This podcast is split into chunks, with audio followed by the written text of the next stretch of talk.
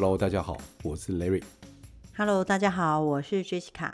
我们常听说神棍、神棍、神棍，嗯，到底神棍是什么呢？还有，我们常讲说宗教本身没问题，嗯，有问题的是人。那那个人到底是谁？嗯、就是这个宗教的头头啊，他怎么告诉下面的人该怎么做，或者是告诉民众该怎么想，该如何去修行的这个人。所以，我们今天用实际案例，让 Jessica 来跟大家分享她所遇到的真实案例。嗯、呃，其实我很讨厌神棍，我觉得听众朋友应该没一个人喜欢的。对啊。可是呢，通常。在相信他的时候，你不会觉得他是神棍，嗯，他一定对你来说在心目中有一定的地位，甚至会全然的相信他。我说的全然是，嗯，真的全然。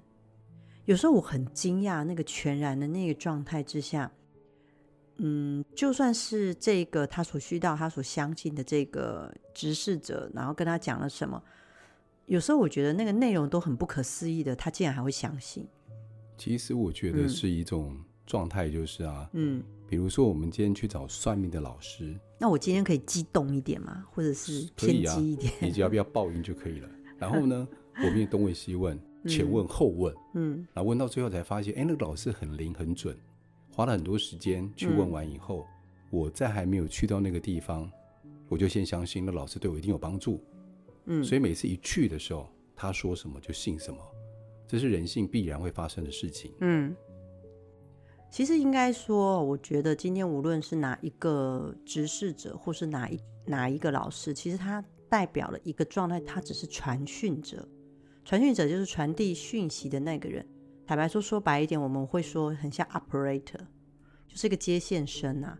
然后我把我接收到的讯息，然后传递给众生嘛。嗯。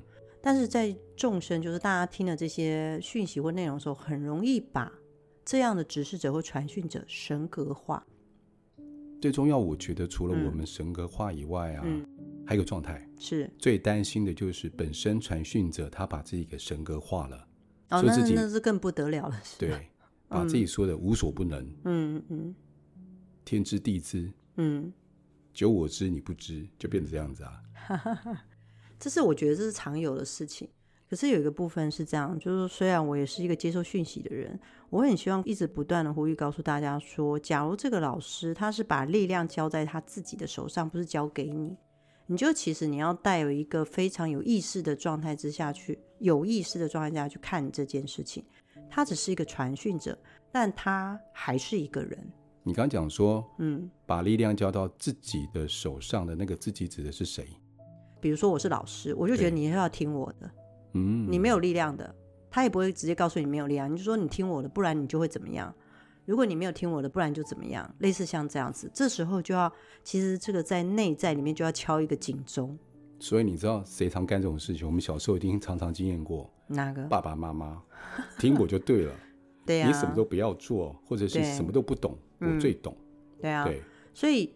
其实大大小小，大家如果在听众朋友在听的时候，你就会觉得大大小小会有这种类似这样这样的话。比如说呢，比如说你的长辈告诉你说，你不生孩子，身为女人，你嫁过来你不生孩子，你就是一个很糟糕的媳妇。嗯，就从这时候开始，对，这种感觉就是他把你的呃自我的价值跟状态取决于某些行为，然后你如果不做那件事，你就是不 OK 就。不怎么样，不行。然后你知道，其实在我问世的过程中，有很多的女性来告诉我说，对，她就是很糟。她不断的，你知道，要为了要生小孩，可能要打排卵针啊，努力去做什么事情，为了要生育，就为了要说证明自己的肚皮是真气这件事，其实真的是摧毁了很多女性的自我价值观。对，嗯嗯，更不用说神职人员了。嗯嗯。然后呢，前一阵子呢，我在问世的时候啊，其实我以前其实就看过类似像这样，就是比如说有些人会问我说：“老师，我想知道，当机是不是真的？他在上升的时候，他是真的搞不清楚说他到底说了什么，他不知道他在说什么，对啊，因为他那时候，啊、呃，那时候神上升嘛，他是神的代言人。我前面就有说，无论他是不是神的代言人，他还是个人，嗯，因为。神走了，他是人，他在神明代言的当下，他是把那个讯息传递出来，就这样而已。嗯，所以有时候大家在祭祭拜或跪拜的，其实那个是那个神明，而不是那个代言人。其实你这样讲的时候，我就想到一个部分。嗯，我们在超觉力的时候，常在讲说，我在接收讯息，或者是我在读心的时候啊，嗯、对啊，我意识还在。是。但有可能是啊，今天如果是挡低的时候，他可能比那个状况更深入。嗯，所谓西塔坡。嗯，然后他的意识没有这么清楚。嗯，但是意识还在，不然就很像催眠舞台秀里面那些人。嗯嗯，被套出来说你的密码多少？嗯，或者是你就把扮演跟猴子一样，其实他们还是有意识存在的，只是他们愿不愿意去做这件事情而已。你知道我为什么？我很清楚他们一定有意识存在，就是他一定知道他自己在干嘛啦。嗯，那他必须要帮自己放松一点，他才能够让那个讯息比较能够就是上他的身，或者是传递嘛。嗯，他要放松一点，但他的意识还在，他意识如果不在，他就没办法走路啊。我可以问一下吗？啊。真的是上升吗？就好像是我们用一个那个形态来表达哈，灵、嗯、魂重叠，嗯、那灵魂叠在我身上是这个感觉吗？没有，其实是这个意识，意识的状态之下，就是人的意识会退一步，然后让所谓的非自己的意识进来嘛。所以退一步等于是，嗯，他占据我身体，然后我退到身体后面，嗯、看着我的身体，类似这样的感觉吗？没有没有没有，还是在自己的意识里面。嗯、我要为什么我一直要强调这件事？是一定有意识。你知道，人如果昏迷，我们有昏迷指数。嗯哼，我们是用人的意识去算的。嗯，如果他搞不清楚他是谁，他无法回答这件事情，我们只有三分。三分的意思就是眼睛没办法动，然后嘴巴也没办法表达，脚也没有办法动，类似像这样，嗯、我们就是会按照昏迷指数来看的。为什么我会一直强调一定有意识？是因为如果没有意识，连走路都不会走。嗯哼，不可能啊！所以只要是人，他能走路，他基本上能够自由灵活活动，我们就在医学上面说是五分呐、啊。OK。所以这件事情我，我我当然会问我弟弟，因为我弟弟他一直都是神代言。然后有一件事情我可以分享给你，在我以前实际看过的状态之下，我觉得那是一个，我当时的时候我会觉得，啊，怎么会是这样子？可是现在想起来是觉得，嗯，还蛮有趣，我可以讲给你听。啊，你说说看。我那时候啊，有时候会陪着几个朋友或什么去公庙拜拜。然后有一次就是我自己本身去啊，觉得庙里去看看，就是好像是有什么样的比较重大的节日，他们会做一些仪式行为。然后其实我们那时候在拜拜的时候，就是当然中间就会有一些代言人啊，然后他们就会有些是舞姬，有些是文姬。然后他是舞姬，舞姬的意思就是说他可能会拿一些法器往上打。哦，好，嗯、然后基本上就是敲锣打鼓，大家就开始呃放鞭炮，开始准备要执行这件事情的时候，他就开始拿那个法器往身上打的时候，打两三下，就突然听到有人很大声在那边吆喝，吆喝这样子。然后进来第一件事就是闽南语，他我大概听得懂他意思，意思就是说，就直接指那个嗯、呃、神明的代言人说：“你的钱怎么还不还我？”哦，哎。对，就是直接这样来场子里闹那种概念，来讨债。对对对对对，我觉得他很猛，你知道吗？一般的台湾人是很怕，比如说神明上身这个，你对神明不敬啊，你就会有什么厄运。我跟你讲，那个讨债的完全不怕，然后他就直接进来就跟他说：“你到底要把钱还给我们？”类似这样讲，然后就骂超超那个一口台湾国语一口的脏话，然后就直接跑到神桌面前，然后大家就有人要拦嘛，然后结果那个你知道当下。当下的那个神明的代言人，竟然一回头告诉他说，就讲闽南语说，不要这样啦，买啦，买那啦，起码我得做代志。然后呢，台语那么标准哦。啊，对对对，我要做做做事情这样子。然后对方说，他就继续抄脏话，嗯、就说我才管你做什么事情，先今天要不要把钱还过来？嗯哼哼。然后你知道我当下第一件事看到他，我想说，哎，怎么会是这样子？第二反应就是。啊，谁说不知道他在干嘛的？嗯，很多人就会说不知道，说神明上升完之后，他忘了他那时候说什么话。我跟你讲，不可能啊！所以你的意思就是说啊，嗯、有一些当机他会说，我当初被附身的时候是完全不记得我发生什么事情，我说什么话，做什么行为，其实不是。那时候他在超爬气，连别人来讨债他都记得跑。对。然后我记得那时候是七八个人绕棍子，嗯，然后就要打他，然后他就跑给他追，嗯，因为当时这样子的仪式就没有办法再进行啊，嗯，然后就是每个人就看到那个神明的代言人给人家追，因为没有还钱这样子。然后当时我看到这个状态之下，我就问我弟弟，我就说。啊！你们不是说这个上身之后就会忘记自己说什么？他说开玩笑，有危险当然要跑给人家追啊！不要开玩笑，嗯、你真的给人家打哦。然后我就跟他讲说：“哦，那我大概就懂一些意思了，嗯、大概就明白了。嘿嘿”嗯、所以其实有有一件事情是这样，就是说你要尽量尽可能让自己的状态放松，才有办法把这讯息传递的很好嘛。但是你不可能完全无意识啦。嗯嗯。嗯呃，有意识才能够完全去表达神明给的指令或是讯息。对呀、啊，如果没有意识的话，我怎么把它翻译成语言？你连讲话都不会，翻译成国语啊？对对对，那是不可能的啦。所以我今天在这一集，我是想要跟大家讲说，只是代言人，代言人并非他是神格化，嗯，他也不是神，只是他帮神办事情。但是卸了这个神格化了这个职位之外，他还是一个人。嗯，任何的传续者都是这样。但是那嗯、呃，前一阵子问世的时候，让我听到一个我觉得蛮扯的事情。哪一件事情？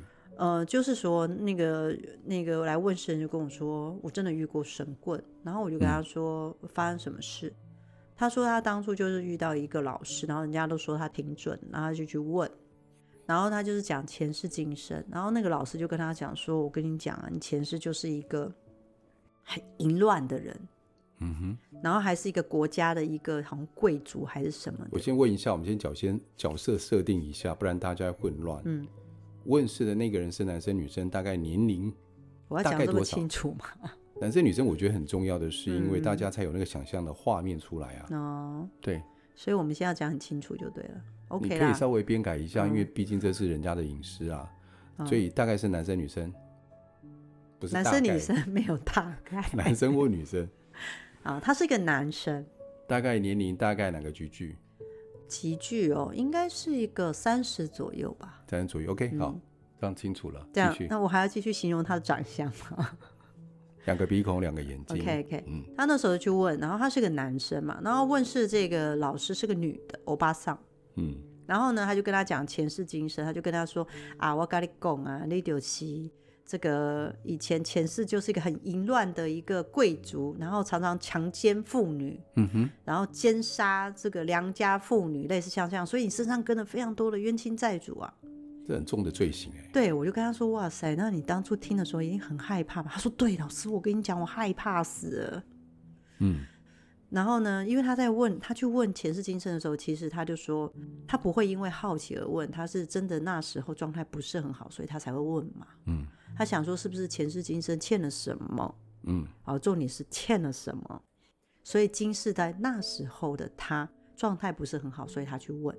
嗯，基本上呢，我就开始替这个状态捏把冷汗了。接下来这个老师跟他讲的状态之下，他就更害怕，然后他就说那怎么办？有的借嘛。他说你不知道，你身上跟了非常多的冤亲债主。我听到这个冤亲债主这四个字后，我就会翻白眼啊。接下来就告诉他说，所以你一定存不住钱，所以这个老师就说，自告奋勇说，还要帮这个个案存钱，帮他存钱，对他怎么存？把你把你的钱交给我，交多少？一个月要交百分之九十。哇塞，百分之九十。OK，然后呢？嗯，他真的交出去。天哪，每个月啊？对。交多久？你知道交百分之九十，那人几乎不太能生活。那个叫很省、很省、很省，身上只剩几千块。他如果租房子不就糗了？对啊，对啊。结果他交了百分之九十之后呢，他就要连续交了三个月。嗯，你知道三个月后，他说他突然觉得好像不太对劲，因为他不能吃，没有钱，嗯，很穷啊。然后我就跟他说：“那怎么办呢？”他就说。他就只好去搞那个老师，说：“老师，你可以把你这三个月帮我存的钱还我吗？”那我跟他说：“那他还你吗？”他说：“他没有还，他说什么都不愿意还他，而且还在他面前演出冤亲债主上他身的样子。”这也太离谱了吧！然后呢，他就跟他讲说：“这个冤亲债主就等于说那个老师被那个冤亲债主上身，嗯，然后跟他说，他就是要让这个老师。”他这个老师竟然帮他，他要让这个老师卖到妓女院去。他的意思是说，老师被那个男生的冤亲债主上身，并且上他身的冤亲债主说：“我要把你老师卖到妓院去。”对啊，就很像我被冤亲债主上身。老师是女的。对啊，我我跟你讲说这个欧巴上。嗯哼。对，然后呢，我就跟他说：“那怎么办？”他就说：“他在我面前这样上身啊，然后跟我说，都是这个老师竟然来帮你，然后现在就是我要报讨你这样子，类似像这样。”然后叫他在他面前拿美工刀割自己的手。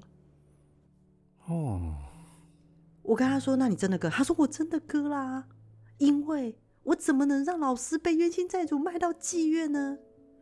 然后你知道，我听到这边的时候，我真的觉得很离谱了。嗯嗯嗯，甚至我真的不能理解为什么人会相信呢？我知道你有说过，催眠有一个部分叫做讯息超载。对。这个部分就是当人受到惊吓的时候，会一下子没办法反应。你想想看，假设假设，嗯嗯，你前面哦开车开到高速公路上面的时候，突然前面出车祸相撞，在你前面一台车子，嗯，你当时会被吓到整个人呆掉，会还能控制车子算不错了。啊、又或者是你想想看，嗯、突然间大地震，你前面突然有栋楼倒下去了，嗯，当下你来不及跑，嗯。你不会被压到，但是你会整个呆立在那个地方，嗯，不知道该怎么办，然后整个脑袋空掉，嗯，一下子没办法反应，对，对，然后老师如果那个时候假设我是他，叫我怎么做，我可能就会做，就听了，对不对？对，因为我觉得这一切都不是我脑袋里面逻辑能够想象出来的，超乎我的想象以外又超不合理的，嗯，所以我会不知道该怎么反应，我觉得这很正常啊。对，我觉得你讲的真的是。没错，因为那个学生告诉我说，他那时候看到那个冤亲债主上了那个老师的身，然后呢，我跟他说：“你怎么确定那是冤亲债主上老师身？”他说：“那个老师说的。” OK，他说：“我是冤亲债主。”他整个样子又变了，然后叫他在他面前拿美工刀割自己的手，嗯，然后他割一道，他真的见血。我是说，然后呢，他说那个老师还跟他说。你还要割更深一点，血还不够。天哪，我血腥，我都有画面了。我他说：“老师，我告诉你，我就真的拿那个美工刀在他面前锯，你知道吗？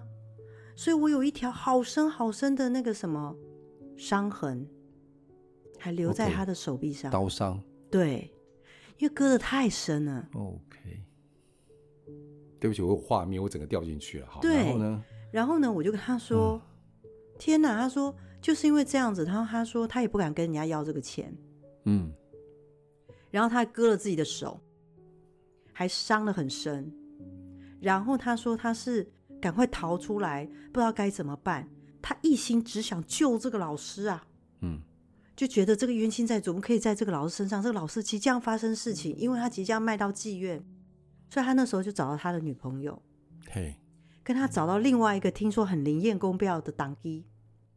然后赶快把这件事情跟那个当机讲。我说后来呢？他说那个当机说哪有什么燕青债主啊，因为他是太子爷。嘿呀，然后因为他也是这样讲给我听，我觉得很有趣。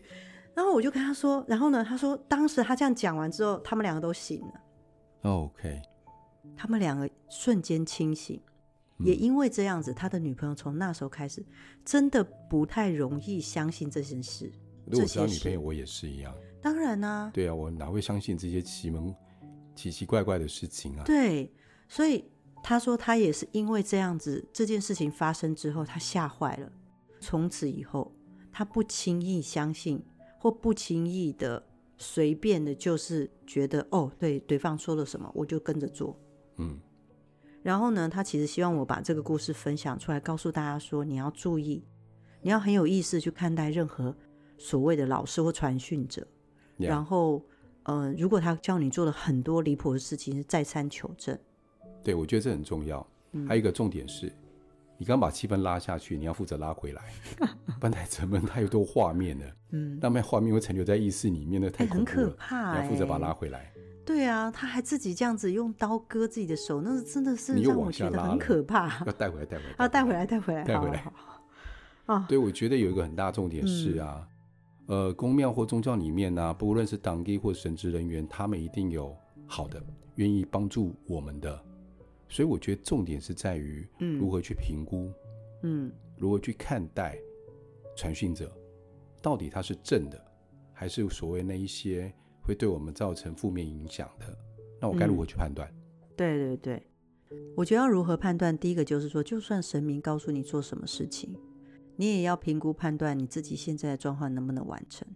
如果那件事情是叫你什么捐献捐更多，然后你的能力明明就有限。你要先留一份，让自己能够吃饱穿暖，然后其他有多的余的钱或多余的精神精力才去做你要做的事，而不是今天你把家里或你的事情丢了一边不管，你就只做神明叫你做的事。这件事情一定要很有意识的状态，你要拿捏你自己的能够负担的能力再去做这件事情，这是第一个。我突然想到一个东西，嗯，齐家治国平天下，就是说。如果今天这神职人员告诉你，你今天必须所有的奉献、心力、金钱都放那边，嗯，然后家庭都不要顾、不要管，嗯，我觉得那就要打上一个很大的问号。啊，这是绝对要很大的问号，这是第一个。然后跟你讲说，你要做什么就可以消你的业障这种事情啊，呃，你还是要衡量你自己的能力跟状态去做这件事。前一阵子我已经听到有些人借由什么冤亲债主消业障，然后跟他上床这件事，哦，还是有出现这些事情。嗯，然后呢，虽然我们大家都一再的呼吁，嗯，电视的新闻一再报，还是有人上当。嗯，好，这是常有事。第三个就是他说他跟你前世有什么因果关系，还是夫妻这种东西，也不用太相信。哦。对，我也有听过是这种的神职人员，嗯哼，或者是传讯者也有这种。我们传讯者其实又有一些东西要非常的注意，就是第一，不要轻易的跟个案建立呃前世关系，嗯哼。然后第二就是，就算他前世跟你有些关系，今世应该都已经重新再来了，嗯，好，这是一个。第三就是说，要跟大家讲说，力量还是抓在自己的身上。评估判断你过去未来的事情，还是由你自己抉择。所以，任何的传讯者或者任何给你建议的老师们，都是把它当成参考值，不是绝对必须要去完成或执行的事。这是一定要记得的。然后，你会有自己选择的权利做这件事，因为你的选择有你付出的代价。嗯，没错，嗯，这是一定要跟大家讲的。就算我是问世老师，我也会跟大家讲这件事。刚才如果听到我数字说错了，就大家都跳过，反正记得我说的话就好。第五就是，任何传讯者都只是人，他不是神。就算他是代言，也是人，他是人，他会上厕所，会吃饭，要睡觉，他有他的生活方式。所以他在传讯的当下，你把讯息记下来、写下来当意见听就好，但不要过分的神格化这个人。OK，这很重要，嗯、这很重要，因为你过分神格化，你就变成，嗯，很多时候会丧失了一些判断能力。所以这边呢，J 卡这边我做一个小结论，就是无论我们今天去接触催眠，嗯、或上任何的身心灵课程。嗯或是我们今天去问问了一些传讯的老师，有一件事情非常重要，就是我们要记得一件事情，就是我们有我们的自由意识，我们一定要保留我们自由意识的选择权。嗯，当我们直觉觉得很奇怪，第一个最重要的事情就是先保护自己。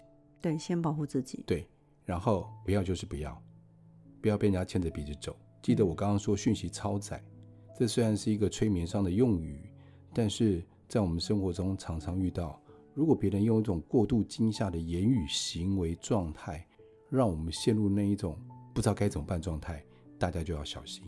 嗯，这就可能就是一个陷阱。嗯，谢谢各位，希望这一集对于各位听众会有帮助。然后为前面我的破音跟大声为大家道歉，请大家把那个音量调小声一点。